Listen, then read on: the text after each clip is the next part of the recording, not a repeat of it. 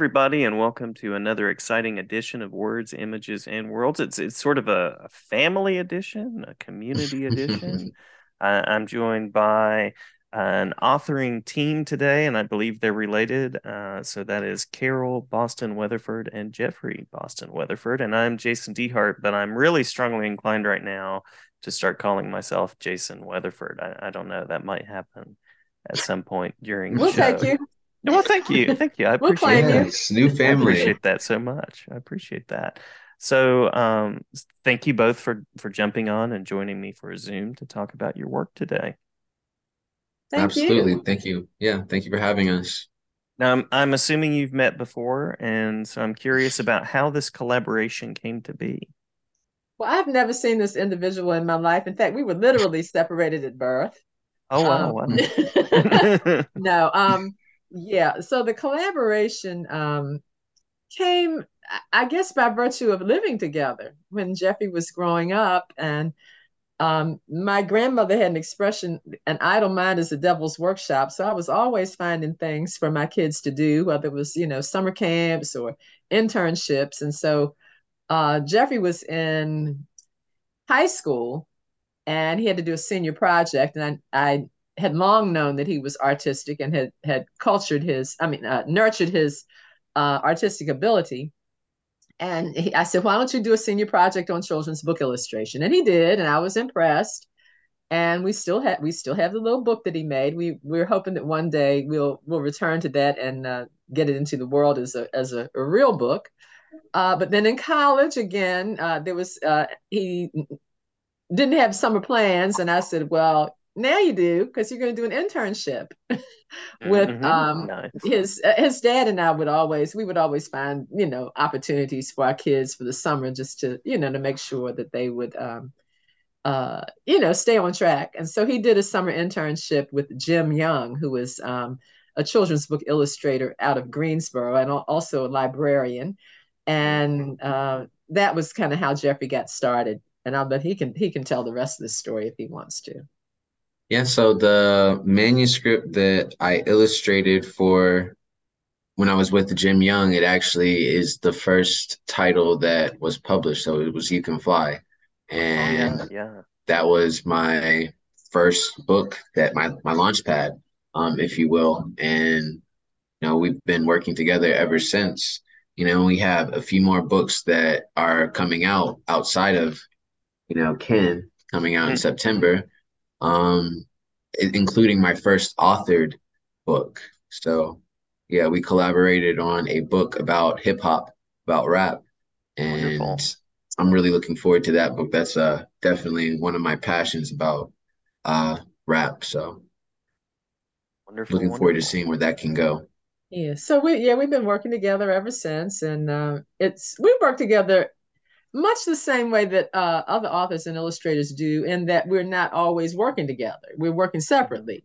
Mhm. Um, but because we're mother and son, and I I try to create some vehicles uh, for Jeffery, and Jeffery, you know, creates uh, written vehicles that sometimes I jump in on. That's Mhm. that's probably a little different than than most authors and illustrators, or even author other authors and co-authors work together. So um, I enjoy working with him. Yeah, That's good. likewise. Likewise, it has taken us many places, including overseas to the Middle East, to Africa, um, a few countries in Africa, and you know, all over the United States. So it's been a fantastic journey and you know, ever expanding. So Love it, love it. And I, I love the threads of creating that you've both sort of overlapped, and then you also do your own projects. And mhm. I, I'm sure the support continues throughout uh, Yeah. whatever you're doing. Yeah, I've got a lot of lot of admiration for the for that young man. Likewise, Mm-hmm. she's trying to make me blush out here. When you blush, do like the hairs stand up on your cheeks? What Mhm. happens when I a grow man, what happens when a man blushes? When a man with a beard blushes? How do we know he's blushing, Jason? Yeah, that, that's how the the hair comes in. It's it's all the. Exactly. Yeah. Yeah. Exactly. And mine is starting to turn white, so there's also that. Um, Yeah. So I was going to mention you can fly, uh, as well as Africa. Kin is coming up, and then uh, Carole, you've you've written 30 plus, I want to say, maybe 70. 70 Oh, that books. is more than 30. Yes. 70 books, yeah. 70. Yes. Yeah, I've been at it since 1995. My first book, uh, uh, coincidentally, we're uh, we are. I'm not sure when this will be viewed, but we are talking on uh, on the Juneteenth holiday, and Mhm, uh, today is the Juneteenth holiday. And my first book, uh, Juneteenth Jamboree, was published in 1995 when Jeffery was only six years old. So he Mhm. kind of grew up in the industry, you know, watching me. So maybe he got in it, you know, through osmosis rather than uh, a gentle push. Right, definitely. we Like being can uh, uh, we can actually make sure to share this today. I'll make sure to to put it on the the front burner and, and get it out today. oh, Okay. okay, awesome. if you'd like. Okay, Yeah, great, yeah, glad to do that. Um, Yeah. so I'll mention Unspeakable as well as Beauty Mark being two of your works that I've enjoyed greatly uh, Oh, among the you. the 70. Um, yeah. Thank you. Um, Beauty Mark was kind of a departure. Well, some people may think it was a departure for me because it's about Marilyn Monroe, who, um, it- unlike the subject of the subjects of many of my books, uh, is not black. Uh, so some people may view that as a departure. However, the book is very similar to um, an approach to beauty, uh, to becoming Billie Holiday, which is also about uh, a woman who, like Marilyn Monroe, was grew up in foster care, um, had mental illness, um, substance abuse problem, abused by men, and of course was in the entertainment world and unspeakable uh, uh many people know about unspeakable so maybe i shouldn't even i might, I might not even need to speak about it but it is uh, the subtitle uh perhaps says it all uh, uh unspeakable the tulsa race massacre illustrated by floyd uh, cooper is my most decorated book. Uh, and um, you you both do work in worlds that I love too, as far as picture books, verse novels, the visuals that come along with that. Um, so so lots there to celebrate, and you also do work that is mainly aimed at, at young readers. So curious about the not that older readers couldn't enjoy it. I'm always Mhm. I, I like to create that flexibility because anybody could really enjoy it, but um, right what is it about about crafting for young readers that that draws you both? you want to go first jeffery So for me, uh, not that, you know, I don't like hanging out with adults and educating adults, but I feel like Mm-hmm. kids, they're they're like they're more spongy, if you will. They absorb Mhm. more. Like the the older you get, feel like the harder you get, the less information you're willing to take in. So it's it's about changing the the narrative, about changing the the direction that kids could potentially be headed in. You know, some kids, like my mom always says, they may not have exposure to this information or even exposure to artwork outside of a kid's book. They might never go to an art gallery or seek out any uh, form of creative expressions outside of looking at these pictures. So, you know, it's it's a job to be that that touch point of creativity, that first touch point. So, you know, it's it's a very uh, serious task, and I know that you know, again, every ch- every child is not going to become an artist or an author, of course. And I say this all the time in our in our presentations, but there is one person in this audience who probably wants to be an illustrator, probably has aspirations to be a writer. You know, they might write every day, they might draw every day. And that's the person, that's the kid that I'm always talking to, you know, because I can't remember a time when I was young that I was exposed to a children's book illustrator specifically in my school. Right. That was not an experience that I had. The only experience that I had of being exposed to children's books was directly through my mom. Right. So I just want to share that experience with other people because it, it has been um, a radically life changing experience for me. Uh, you know, a lot of artists don't make a living from their art, right? And I want to show kids that there are ways to do this. There are ways to build your portfolio, to get your foot and your work out there, you know, get into new spaces because I've had my children's book art as solo exhibitions right? And that's not something that many people are thinking about, but your art can do so much more than just, you know, sit in a book. um, once it's created. There's so much that can be created. Like my wife, she has um, plush dolls that have been created from her books, right? So there's all different types of creative um, outlets that can be produced through, you know, the the realm of children's books, and that's what re- really I, I love about it. Well, I believe that children are very important people. I believe they're the the most important audience. Um, I think children uh, deserve and will demand the truth. Um, also, children love poetry, and I'm I'm primarily a poet, so you know I go I I write poetry now. I started out writing poetry for adults, but now I write children for poetry because not only do children appreciate it, but children's poetry books act- actually sell, unlike most adult poetry books. Mm-hmm. So, you know, that's it's the ideal um, genre for me and the ideal audience for me, I think, for my work. Um, picture books. Um, I, I, was told one time that Carole doesn't write children's picture books, she writes illustrated books for adults. Perhaps because my, the themes of my books um, sometimes tend to be sophisticated or or the topics are difficult. Um, but again, I think, you know, that children can handle the truth and I present it to them in a way that's age appropriate and illustrators like that I've worked with like like Jeffery um, interpret the stories um, through through image images um, in a way that um, children can understand and and then and and formulate their own questions, uh, particularly about some of the injustices that I that I document in my work.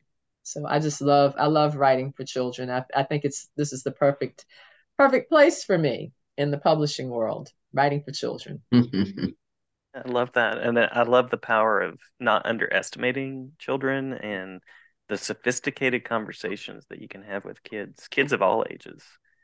Because they know the right questions to ask. They know mm-hmm. injustice when they see it, and you know we need to, um, I think, empower them and educate them in such a way that they will interrogate injustice when they see it. Children are not afraid to ask why. That is no. that is one thing I've learned. No. So Jeffery, uh, I'm curious about inspirations for you visually. Um, was it picture books that that mm-hmm. initially inspired your creating? Were there comics that were part of that? Were you a notebook keeping kid? Just curious about that. I watched a lot of cartoons when I was young. I think that's uh, a lot of young artists' first touch point into art. You know, we start to mimic the the illustrations that we see on TV. You know, I was drawing things from Dragon Ball Z. Um, that was the main thing. Like a lot of art from Dragon Ball Z when I was young, and Gundam Wing, another uh, anime. You know, Japanese cartoons. And as just time progressed, my mom exposed, gave me the opportunity to be exposed to more and more different mediums of art. And, you know, I was always in art class growing up, being like tutored. I, I had uh, college level art classes uh, when I was in high school. Um, I went to different art centers to study with like college level uh, artists and just be around studios. So, you know, I was, I guess I was, I was made for this. I was bred for this in a sense. Uh, just a frog in in a in a boiling pot, if you will. Yeah, I've, I've always. Oh, that sounds a little violent. Hold up your hand. Hold up your hands. I want to say something. Both of them. Put them both up. Come on. Let me see them. Now, when Jeffery was born and my mother first held him, she said, my, he's got large hands. He's going to do important work with his hands. You may put them down. Of course, right. mom and dad at that point are thinking, we're finally going to get a brain surgeon in the family. so the art, but my mother, my mother was right. Um, Jeffery did end up doing, has ended up doing important work with his hands uh, as an artist, and I, and I just, you know, I just love that he's able to um, able to do that. And I've enjoyed watching his development over the years. And of course I enjoy collaborating with him. Uh, and I'm going to link uh, the careful and meticulous work of art making uh, with illustrations to the careful and meticulous work of poetry as well. because you have only so much space with poetry and you have to choose those words really carefully just like choosing lines in an illustration.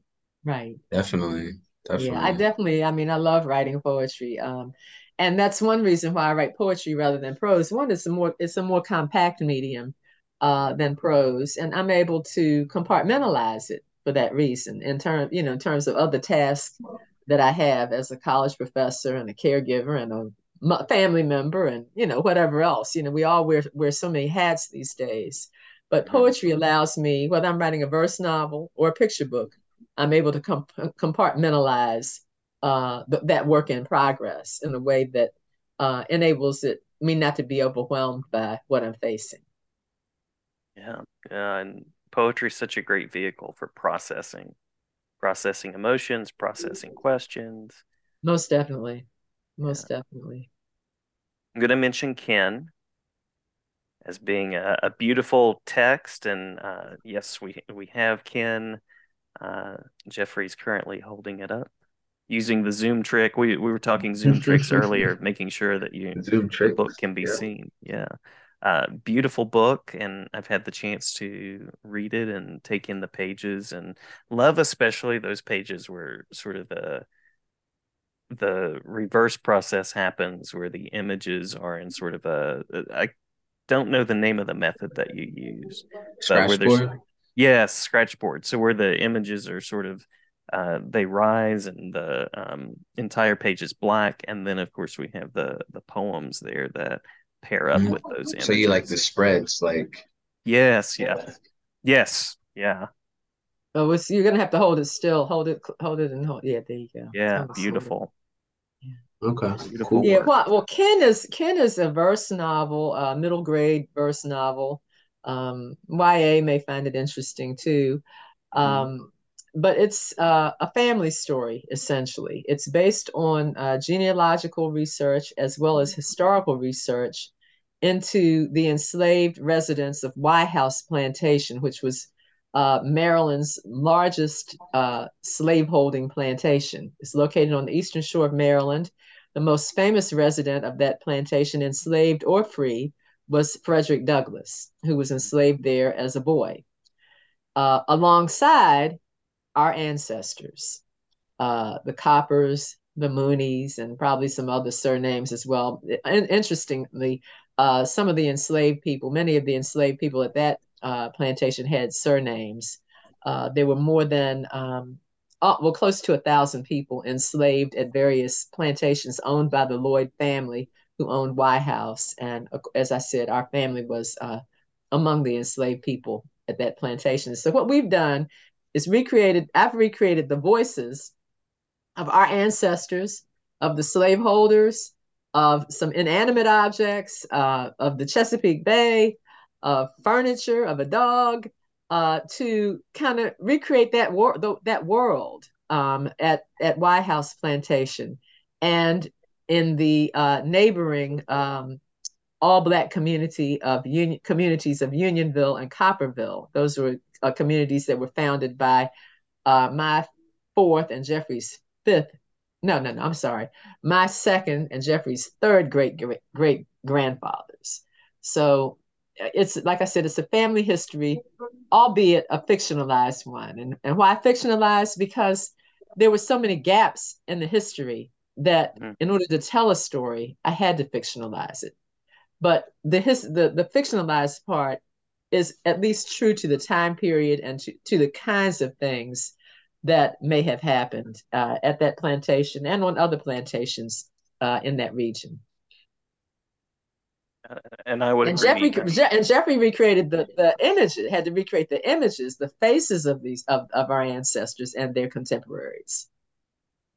Right, which was definitely uh, a difficult thing. However, it is um part of I guess a process that I've become accustomed to because a lot of my mom's work uh, deals with obscurity um, and obscure figures in history. So a lot of um, you know, reference material is just not available. Like I remember when I worked on Mary Hamilton or Call Me Miss Hamilton, um, there was probably less than five total images of Mary Hamilton available. Like totally in the entire spectrum of you know documents that I looked through, and uh, it was just difficult. It was one of the most frustrating books that I have ever worked on. But going through that process, going through those those obstacles, that you know, it presents opportunities, and then working on kin having to go through some of the same things I was already conditioned um, to work through that. And now that I've worked on this robust um, and just immense body of work, like kin was about like 60 images or 50 between 50 and 60 images. And, you know, most mm-hmm. picture books, you only have to do between like 12 and 16, maybe. So it was a massive undertaking. I think we were working on this two years or so. Like, mm-hmm. wow. at least. Well, well I yeah. mean, I feel like I've been working on it all my life. Well, uh, yeah, because uh, she's know. been working on it for a lot longer. I was uh, just I mean, I wasn't working. I wasn't working. I, although I wasn't working, working. I think we've both been working on it all, all our lives because it's a family story. Definitely. And some of what we put into the book was was gleaned n- not necessarily through the research project process, but uh, but in the in the course of, of going to that area every year where we where our family still has a little farm and in the course of listening to family members tell various stories and you know we kind of picked up information on the along the way before we even thought we were going to write a book about it so we've literally been working on this project in our entire lives definitely definitely which really, if you add our ages together, uh, that would that would equal hundred years, Jeffery. We've been working on it for hundred years. Wow. Hundred year project. And maybe our family members were, maybe our ancestors were working on it for us before, you know, before we even got here. That's true. They were working to get us here true. so we could tell tell the story, you know? Mm-hmm. Definitely. Sing down of the stories. And I'm also going to agree that um, being a middle grades book, I mean, you've got a nice span there of upper elementary uh, readers as well as young adult readers. I'm thinking about um, when I share the narrative of Frederick Douglass with my high school students and what this book will open up for them in thinking about that time period and experiences. Yeah, and it's not just a book about our family story, it's about our process, particularly mainly my process of researching that story and trying to and and trying to trace our roots back to Africa, which I never was successful to, you know, successful in doing, you know, with any uh uh certainty. You know, I could not I can't trace us to like a, a specific country. I can't trace uh us to a specific ship that came over here. Um, but that is often the case in African American families. The trail runs cold after five generations but we were able to trace our family story back to 1770. So it's, you know, pre Revolutionary War. We were here during the colonial period. Mm-hmm. Great story to to pass on, important story to pass on. And and so, what is it that um, what what do you hope readers take away and continue to think through from from Kin, from your work, and also any upcoming work that you'd like to share about? Well, I want them to know, specifically from Kin, I want them to know that um, African Americans um, contributed in a, in, a, in, a, in a huge way to the building of this nation. Um, you know, there's very little that you that our hand is not on. You can't see our hand on, our hands on. Um, and I also want them to know that it's it is worthwhile to try to trace your roots, whether you can trace it all the way back to, you know, to Africa or not. It's worthwhile to trace it back as far as you can. And also to talk to the elders who are still alive, because they have some stories that, unless you write them down, the stories will die with them. So it's important to, you know, to pass those stories down. Um, you know, African American oral traditions are strong, and we need to keep keep leaning on that to to tell our stories and to to keep those stories alive. Absolutely. So for me you know it is a a hidden gem for our family. You know we had to unearth this information and i wanted to be um, a catalyst for other families other you know people of african descent to dig deeper you know to find those seeds that haven't been unearthed that haven't had the the ground to break through yet and to to find their family tree, you know, where where the roots went, how far, how deep they go, and you know what kind of fruit that tree could bear. Because you know if you don't know where you oh. came from, you really don't know where you're going. Have no idea. So just want people to to spark curiosity, right, and hopefully lead that curiosity to action. Love it. Love it. Power in the story, power in the individual story, and then hopefully progress and uh, movement and change. So, absolutely. absolutely. Thank you both. Uh, we have just a few minutes, and I know you have another appointment to get to as well. Any, um, I always like to to provide space for web spaces, upcoming titles, events, any anything of that nature that you want to make sure that listeners get to hear about. And as I said, I'll I'll make sure to share this today. Well, you can find um, information about our books, about our school visits um, at cbweatherford.com. Uh, our next book, it will, I think it'll be the next one to come out will be Wrap It Up. Jeffery made reference to that um, a little earlier. It's a book about uh, that we we co-wrote about how to write rap. And anything you want to add, Jeffery? Well, I appreciate the time first and foremost. And yeah, hopefully we'll see you again when these new titles are coming out. We can talk about them as well. I'd love that. I would love that. And I'll echo school visits. Jeffery, you were talking about uh, the power of seeing a, a, real live artist and knowing that books come from a person and a place and a story. Um, right. So absolutely, yeah. uh, highly recommend the the school visits for educators that are out there listening as well. Thanks, Jason. Thank you. Yeah, thank you both, and uh, glad to have you back on anytime. Absolutely. And we'll see you again soon. That's great.